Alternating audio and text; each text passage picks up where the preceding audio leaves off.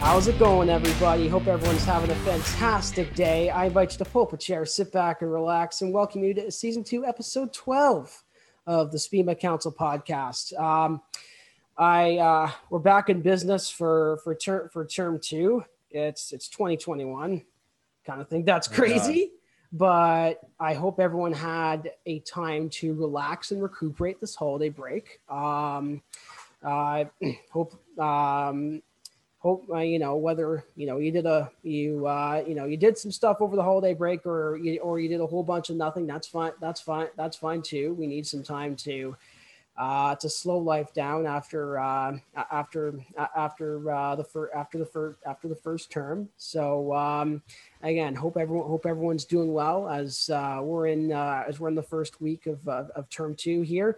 And uh, joining us now as as a co-host is. Um, is uh, is the head of our uh, is head of our uh, podcast social media, Evan Pike. How's it going, my man? Yeah, thank you. Uh, going good, going good. We got a great interview today. Oh, yeah. Um, Yep. very excited about that. Uh, you know, I'm just just hanging out at home, you know, as everybody should be because it's a lockdown. Mhm. Uh, you know, just resting up for for second semester, ready to go for a, for a solid 2021. Yeah, yeah, for sure, for sure. And uh, we had quite the guest uh, to kick off the second half. Um, you uh, you may you may have seen his articles in the Toronto Star. Uh, you may have seen uh, his his his journal his journalistic pieces when he worked for Sportsnet, or you may have heard him on the air on uh, Sportsnet Five Nine to Fan when he was a co-host of Primetime Sports with Bob McCown.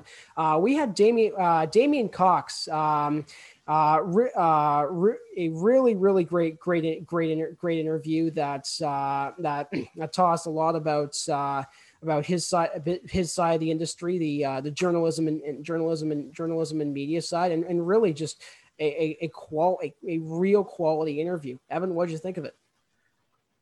Yeah, uh, you know, he's had so much experience in sort of these sort of situations, you know, with interviewing, you know, guests and and uh, sort of to see him on the other side and uh, just sort of how you know experienced and comfortable and and uh, you know the way he can he can carry a conversation is something I think that both of us hope to aspire Oh yeah, you know aspire towards. And uh, you know anybody sort of looking towards journalism and media and and uh, being able to really just sort of you know tell a story or or you know analyze a story or you know anything along those lines. Um, i think you know his insight on his career and and the things he's learned and his experiences is very valuable for uh, for sport management students.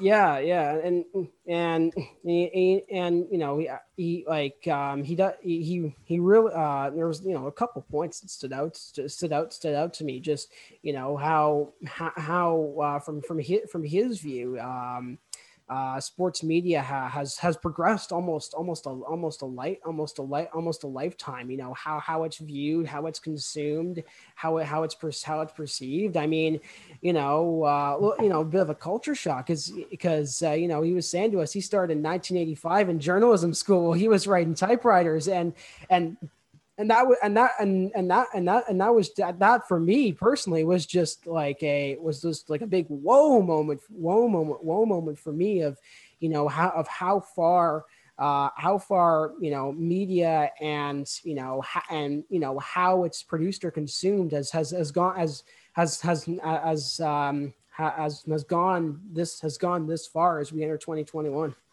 yeah Yeah. yeah it's crazy oh yeah the advances in technology and and everything it's it's you know it's it's humbling right it's it's Yeah. good to sort of hear those things like we don't have to experience those sort of things like you know my parents will tell me you know when they were in school they when they were writing assignments on typewriters they made a mistake they'd have to start the whole thing over again so we're very fortunate we don't have to we don't have to deal with that you can just hit Ma- you backspace magic and- of the magic of the magic of autocorrect, eh? The magic Yeah. of autocorrect, spell check. Just those, just Yeah. just those, just those, just those simple things make makes you makes you think what else we take for granted, and and and and he and you know he and you know he also shares um, you know his experience his experiences uh, with with uh, being on the committee for the for the Lou Mar- for the Lou Marsh Trophy and uh, and lo- and lots of insight on uh, on how it came to be a tie this year uh, with the award winners. Um, we won't we won't spoil we won't spoil anything on that, but uh, but it's but it but it, it, it was a it, it's about it was a great sto- it was a great story um, just like uh, just like the rest of this interview. And you know, I uh, I hope you tune in and join and join us for the ride. Evan, any final thoughts before uh, we send it over to Damien? Nope. I think I think it's it's a great time to send it over to Damien. Yeah, yeah, definitely, definitely. Uh, with with that, uh, let's send it over to da- to Damien Cox of the Toronto Star. We hope you all enjoy episode twelve. Cheers, folks.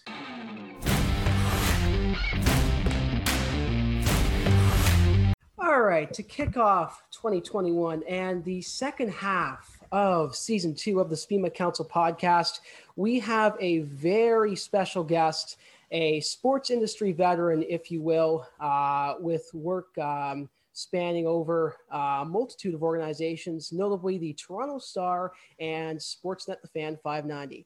Please welcome Damien Cox to the podcast. It is a pleasure to have you on. Good morning, guys. Whenever people start calling you a veteran, it's easier just to say, we got an old guy with us today. He's going to tell us about stuff that happened a long, long time ago. Um, actually, I, I, realized the other day that I'm now into having started at the Toronto Star in 1983. I'm now into my fifth, uh, fifth, fifth decade of writing for uh, for them. So I've been uh, doing this for a long, long time, which is uh, makes me one of the really lucky guys in the industry. For sure, for sure. Uh, as we like to start uh, start uh, off off all of our episodes, it's a it's a it's a it's a regular feature going on at the SPEMA Council podcast. Damien, what makes your store your industry story unique? um, you know, I think uh, one of the great things about working in journalism and broadcasting, all the different things I've done, is pretty much everybody's story is unique. I mean, it's really, I know guys who started, you know, they were lawyers or they were any number of other things. In terms of my my personal story, um, I'm probably um, a good example of someone who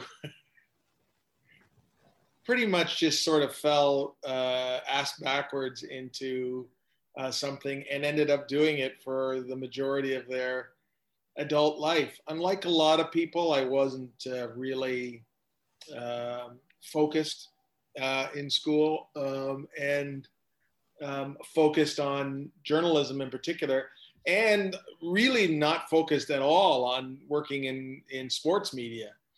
So I guess if my story is unique, um, hopefully partly it's because I feel like it's I've been successful, but also hopefully because um, this is not where I expected to be um, in any way, shape, or form. If I expected to be anywhere, um, and yet here I am. So I guess it's about the luck of the draw, about following your heart, about uh, making decisions often more with your gut than with your brain. And uh, that's probably the part of my story that's unique. So, a little off topic, what what sort of did you see yourself doing before uh, before you started this career in journalism? I had no clue.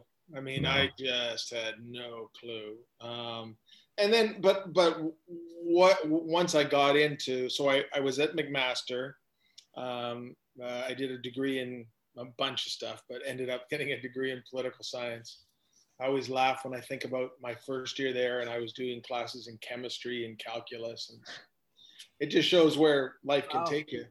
Um, and then um, uh, I could have gone to to law school or journalism school. I'll never forget the disappointed look on my parents' face when they told them I was when I told them I was going to journalism school, and uh, and then it kind of clicked in a way because once I thought, okay, this is something I think I'd like to do, and it melded well with politics. And so that was certainly where I thought I was going to end up is sort of following, you know, political journalism.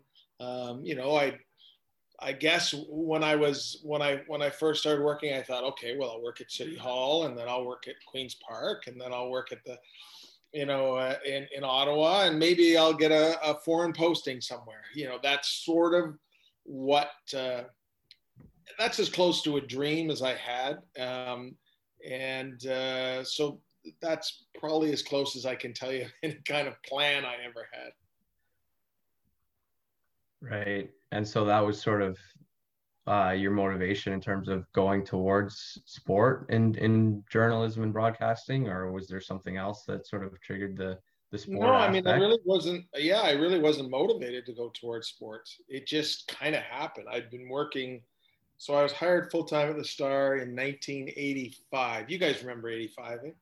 And uh, uh, I remember and I worked. My first job was in the Scarborough Scarborough News Bureau, and I was sort of between there and the downtown news pool for four years, four and a half years, until so. And I so I was. It's not that I was really wasn't getting anywhere, but I was kind of learning the business. I was I was a cub reporter. You know, I covered fires and parades and you know all sorts of stuff. Um, and then uh, you know some murder trials, stuff like that.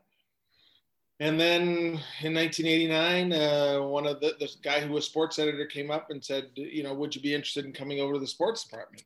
And so I thought, you know, maybe I'd cover like back then, high school sports was a big was a big beat, and I thought it'd be something like that or junior hockey. And and he said, no, no, I I, I want you to cover the Leafs. And I was like, and I'll never forget. Uh, I'll never forget the city editor at the time, who was my boss. When I told him that you know the sports department or sports editor had, had offered me this this this position, and he said, uh, "Why would you want to do that?"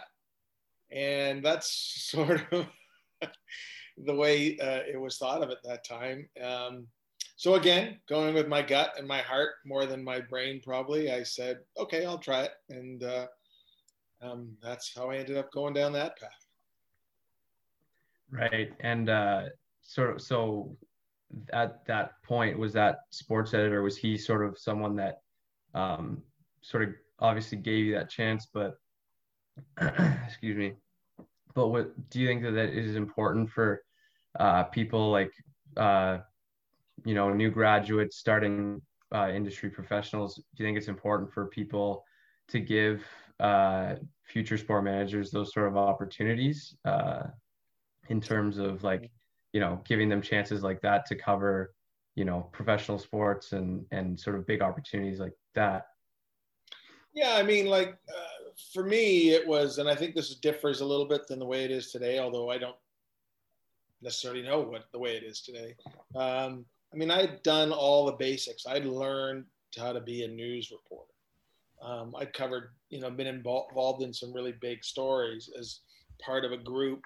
Um, so that was my training. And yeah, you know, yeah, he was giving me uh, an opportunity, but it was also, I was someone who had sort of apprenticed, uh, if you will, um, and was ready and to help his department. And I was able to to do that. But all the things I learned in news journalism really ended up being very much to my benefit in sports journalism, which some people think is such a different thing. And for me, it was largely just taking the same set of um, skills and ideas and applying them to something else. And I've always believed that that I could have worked in, you know, politics or sports or entertainment or or or, or whatever. I think, um, and I, I, think that's what a journalist can do. And as it turns out, um, you know, working in different media as well.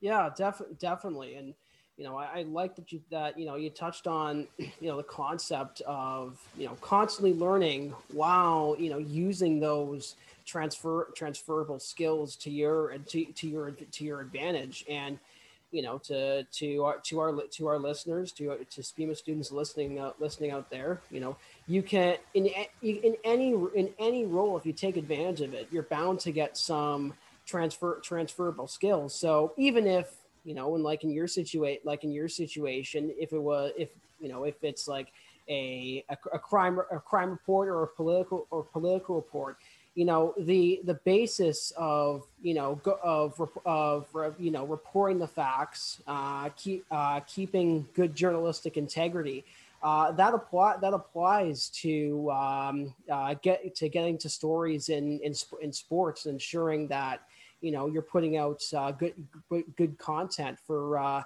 the readers to to to consume each morning whether it's you know, uh, on in the uh, in the traditional paper version or uh, or or, di- or digitally uh, through uh, through their phones, which is happening uh, a lot more a lot more right now.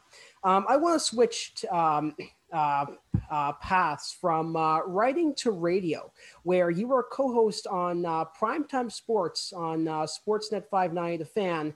alongside Canadian radio legend Bob McCown for, for a number of years although sport has shifted to a digital heavy environment, what value do you sports radio productions uh, similar to prime time uh, uh, bring to the consumer? Well, you know, I think it's something that we're still kind of evaluating. Um, I think, you know, sports fans, sports consumers, consumers of sports entertainment, we can, you know, uh, identify people in any way we want, um, consume their uh, information um, and want to consume their information in lots of different ways. Um, and, you know, before, and again, not to take you back to the, you know, the Stone Age, but, you know, when I was grew, when I grew up in Hamilton, it was the Hamilton Spectator, the sports section of the Hamilton Sport Spectator, and then maybe as part of the morning, they'd have a sports uh, report on the radio station, and that was pretty much it. Now, of course, you've got this huge universe, and what you're seeing is whether it's newspapers or radio in particular, um, and even television that had a certain role at one point. Now their role is shifting. Right. So when it comes to radio, I think the role has shifted and maybe been diminished by um, to some respect. And I think sports radio is still finding, okay, if we can't be what we used to be, what we can be, just like newspapers are. So I remember, you know, sort of in the in the early '90s or in the '90s when when sports radio was really starting um, or getting big in particular. You know, you didn't want to miss uh, an update at five or 520 or 540 um, and you wanted to be listening all the time so you'd know what was going on. Well, the three of us probably would think that is about the slowest possible way I could get my information now because right. yep. we're going to go on social media, we're going to be, you know, going to websites, we're going to be doing various things. So I think that has changed radio. So now it has to become even more about entertainment and opinion. Definitely. Uh, Definitely. And so, and I and I think that that that that has changed it. Yeah, de- yeah, definitely. I, and I I mean, you do see that entertainment aspect uh, come coming through in in lots in lots of in lots of produ- in lots of productions. You know, there it's um, it's all about uh, in sh- making people want to tune in, especially though especially those who you know aren't your aren't your traditional sports rate sports rate sports radio audience and you're and, and, you're and you're and you're seeing things that you know you wouldn't think that w- that's uh, that you know would be done even even even 10 even even 10 even 10 even 10 years ago. There's many there's many quizzes there's many quizzes going uh going going on. There's the comedic elements uh, brought into sports radio some sometimes sometimes. No longer can you know just sit by and and read out and read off and read off the and read off the he- the, uh, the headlines you know. They're competing sports radio is competing uh, for airtime um, yeah, with um, with with a disadvantage with a disadvantage because on the other side is uh, is the, is the is the visual format where you know people find uh, find uh, can find more appealing. So you know, there's definitely been a, there's definitely been a shift, but I think uh, it's sort of for sports radio to uh, to ensure that you know they're always innovating uh, their their their produ- their production, the quality of the production, and what they can do to advance it to ensure that they have the best listenership possible. Yeah, I mean, I think they're trying, but yeah. you know, it's I'm not sure where they're going to be in another five years. I mean, yeah. now if I want to listen to a sports discussion, I mean, I'm not. I have to be honest. I'm not a huge consumer of sports media, so uh, I don't know what a lot. But I'm more likely to listen to a podcast, whether it's you know, Bill Simmons or whatever, as opposed to make an appointment to be and listen to the radio show. You know, and I know you you can get that in podcast form as well, but you know that's another area that radio is competing against. So. Mm-hmm you know, I, I think like all media, it has to be evolving and it has to be evolving fast. Definitely. Yeah, absolutely. Um, so we're going to sort of switch back uh, gears towards your career now. Um, sort of maybe touch on something in your career you've encountered, maybe a moment or some sort of uh, like setback in whether it was your career in the industry and really how did that sort of help you or challenge you for the rest of your career? Well, I, you know, I have to be honest. I mean, I was pretty. I've been. I've had a pretty lucky career um, without a whole lot of setbacks, and so probably, you know, in terms of not necessarily a setback, but a moment at which I had to reevaluate and and and rethink. Okay, if if I can't necessarily do that, then what am I going to do? And you know, so so probably that came about what was it? What are we now? a year and a half ago, two years ago, when I left Sportsnet. Um, uh, and so after doing television and radio for years, or having left the newspaper industry full time to work in television and radio, uh, I now wasn't going to be working in television and radio anymore. Um, and I think I was 58 years old at that time. And uh, I thought, okay, well, does this mean my career is over? Does this mean I want my career to be over? Does this mean I should start, you know, looking around for other opportunities in a business where, as I joked to you guys before, you know, I started learning on a typewriter. Is there any room left for me? You know, um, you know, learn at journalism school on a typewriter. Is there any room for me? um, uh, particularly with the necessary diversification of the business, bringing in, you know, a lot more women, a lot more people of different ethnicities. And so, um, I, I, again, I wouldn't say it was a setback, but it really caused me to ponder, okay, how do I want this to go? Um, right. And, you know, I think uh, basically I've ended up continuing to write columns for the Toronto Star and do some books and do some other projects, and it's working out pretty good. But you know, it, it is a moment that causes you to pause. Right, and you also mentioned that uh, you know when you were starting out, you were uh, you know writing assignments and doing uh, journals and and uh, articles on a typewriter. Would you say that technology and sort of the advancement there has been a bit of a challenge? Um, but I mean, that was a long time ago, right? Like let me tell you, the internet was a big thing. I mean, so so I was I've been working in the business. I was just starting to work, yeah, in sports media when the internet hit. So that was in the early '90s, and that changed everything. Mm-hmm. Um, so you work through that, and then you know, like I say, 24/7 sports radio, sports TV.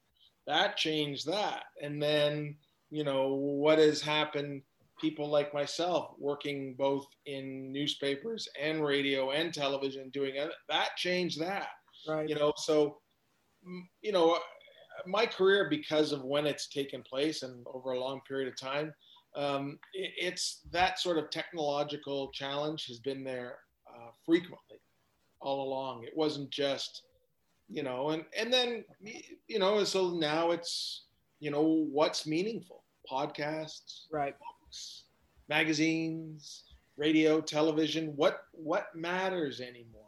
You know what what allows you to to work in the in the business and find something meaningful to say. So um, I, I think that's that that's always been a challenge in media because things have been changing so fast over the last 40 years.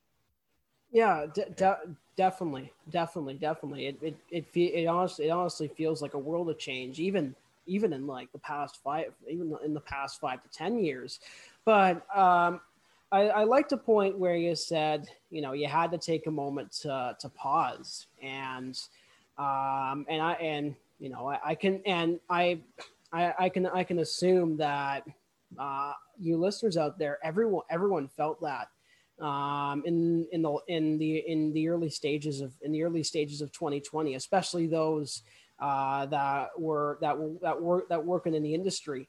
You know, ev- everything stops. Everything stopped. There, you know, fans were bans, no sports games, no not not even recreational sports games, nothing.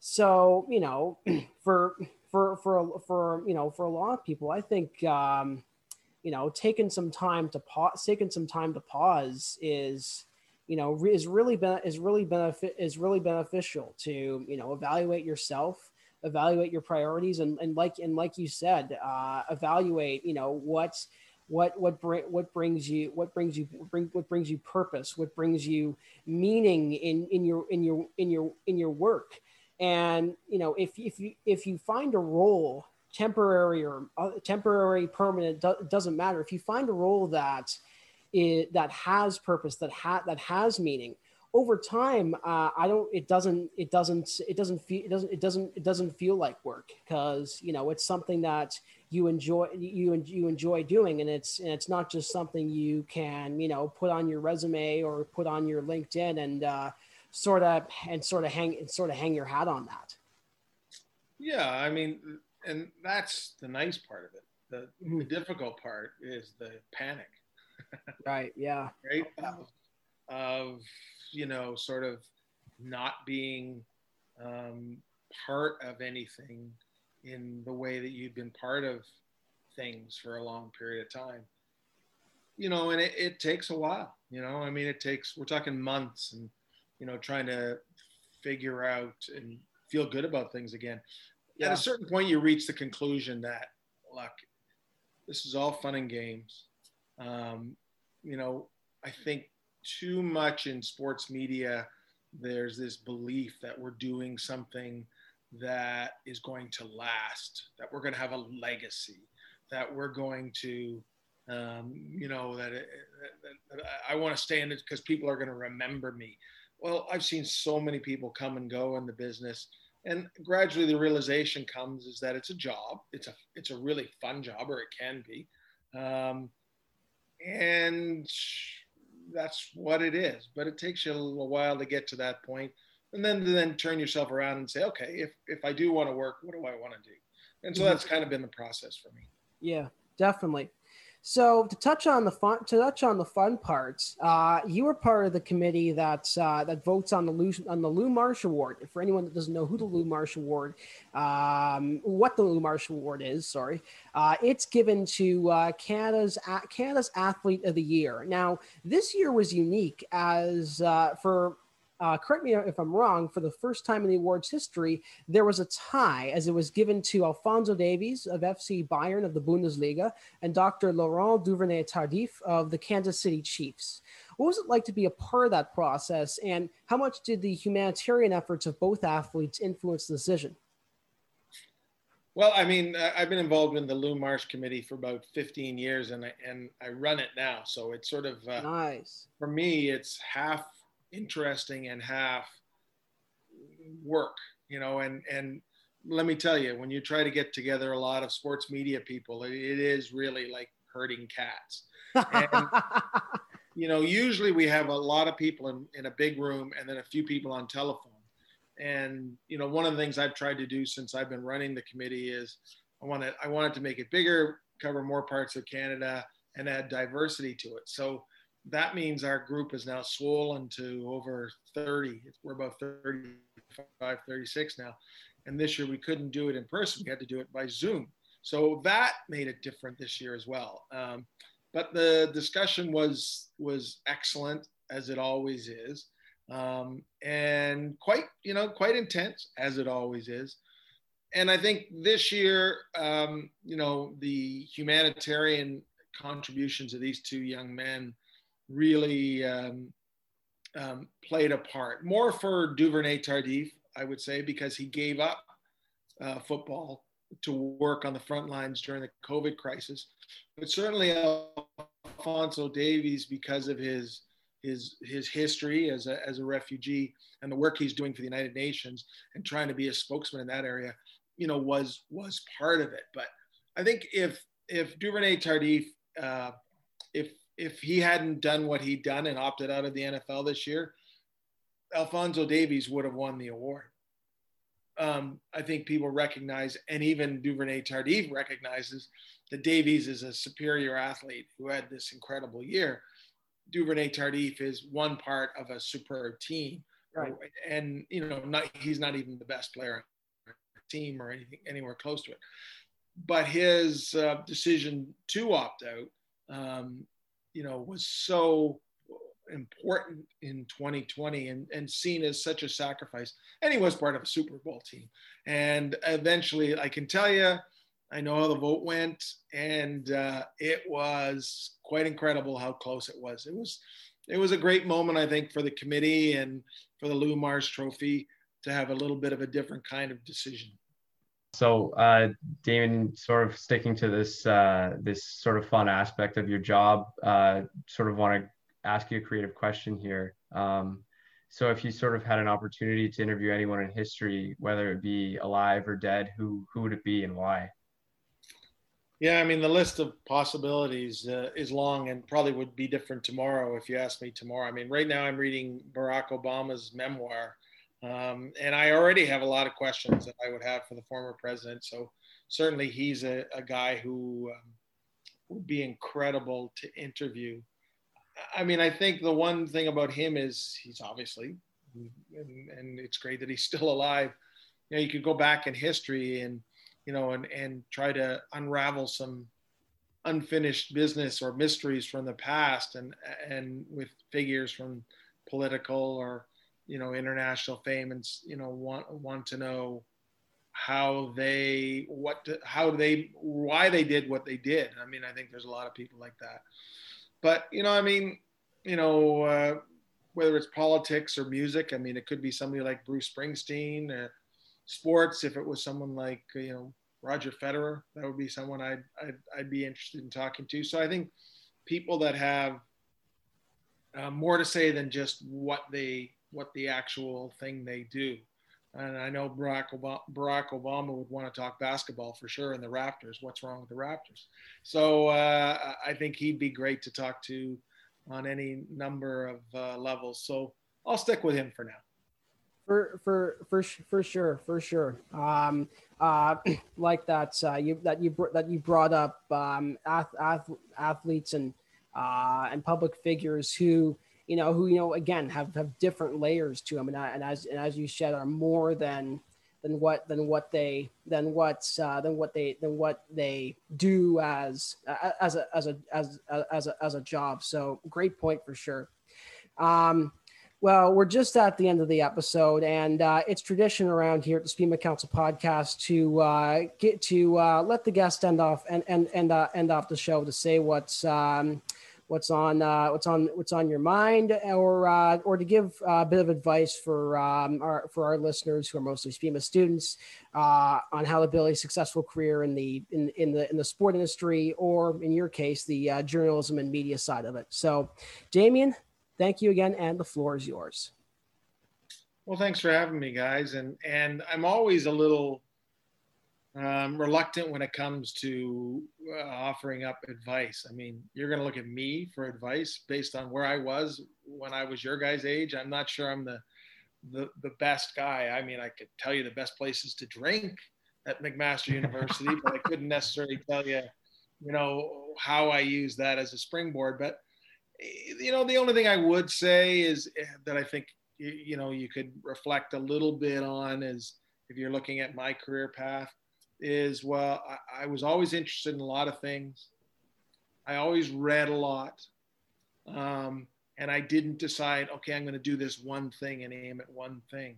Um, so i think being you know skilled at a few things and being willing to learn and serve an apprenticeship um, really served me well. So you know, at a time like this where media is changing so fast, I think the best advice I could give anybody is read a lot of books, you know, be be able to talk about more than just one thing mm-hmm. or one area.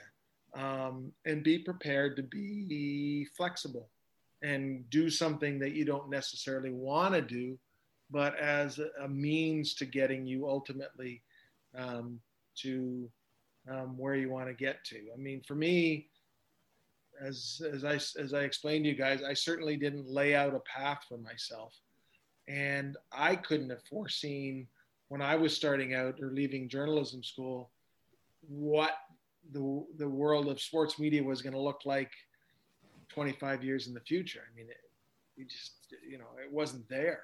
So um, those those are the things I would would do. I understand why people want to get dialed in and and do one thing, but you know, to be really good at what we do here, um, uh, you know, and and you know, be good journalists, good broadcasters, good podcasters, good whatever, you know, it really serves you to be well read, well rounded, and willing to, you know, be flexible and do things that aren't necessarily first things on your agenda that's an awesome way to, to end the episode off. Damien, uh, Damien, again, it was a pleasure having you on. Thanks so much for, for uh, coming on to the show. Okay, Thank guys, you. it was a pleasure and uh, good luck, and maybe we'll talk again soon. Cheers, Damien that was a great episode as always. Uh, once again, we'd like to give a big shout out to our guest this week, Damien Cox, for coming on to the show to share his story and share his wealth of experience from his time uh, at the Sportsnet 590, The Fan, and where he is now with the Toronto Star and the uh, Lou Marsh voting voting committee. And and some great insight as to how much the, the world and sport media has changed. Uh, typewriters got uh, brought up a couple times during a couple times during the show, so a uh, bit of a culture shock, bit of a culture shock for us, but um, a great guy to have on nonetheless. Uh, another shout out goes goes to um, our head of social media, Evan Pike, for once again uh, joining me in the show as a co-host. Uh, you did an excellent job as always, and uh, I'm looking forward to uh, having you on a future episode soon. That does it for this episode of the SPEMA Council podcast. Until next time, we say thank you for tuning in and stay classy. Cheers, folks.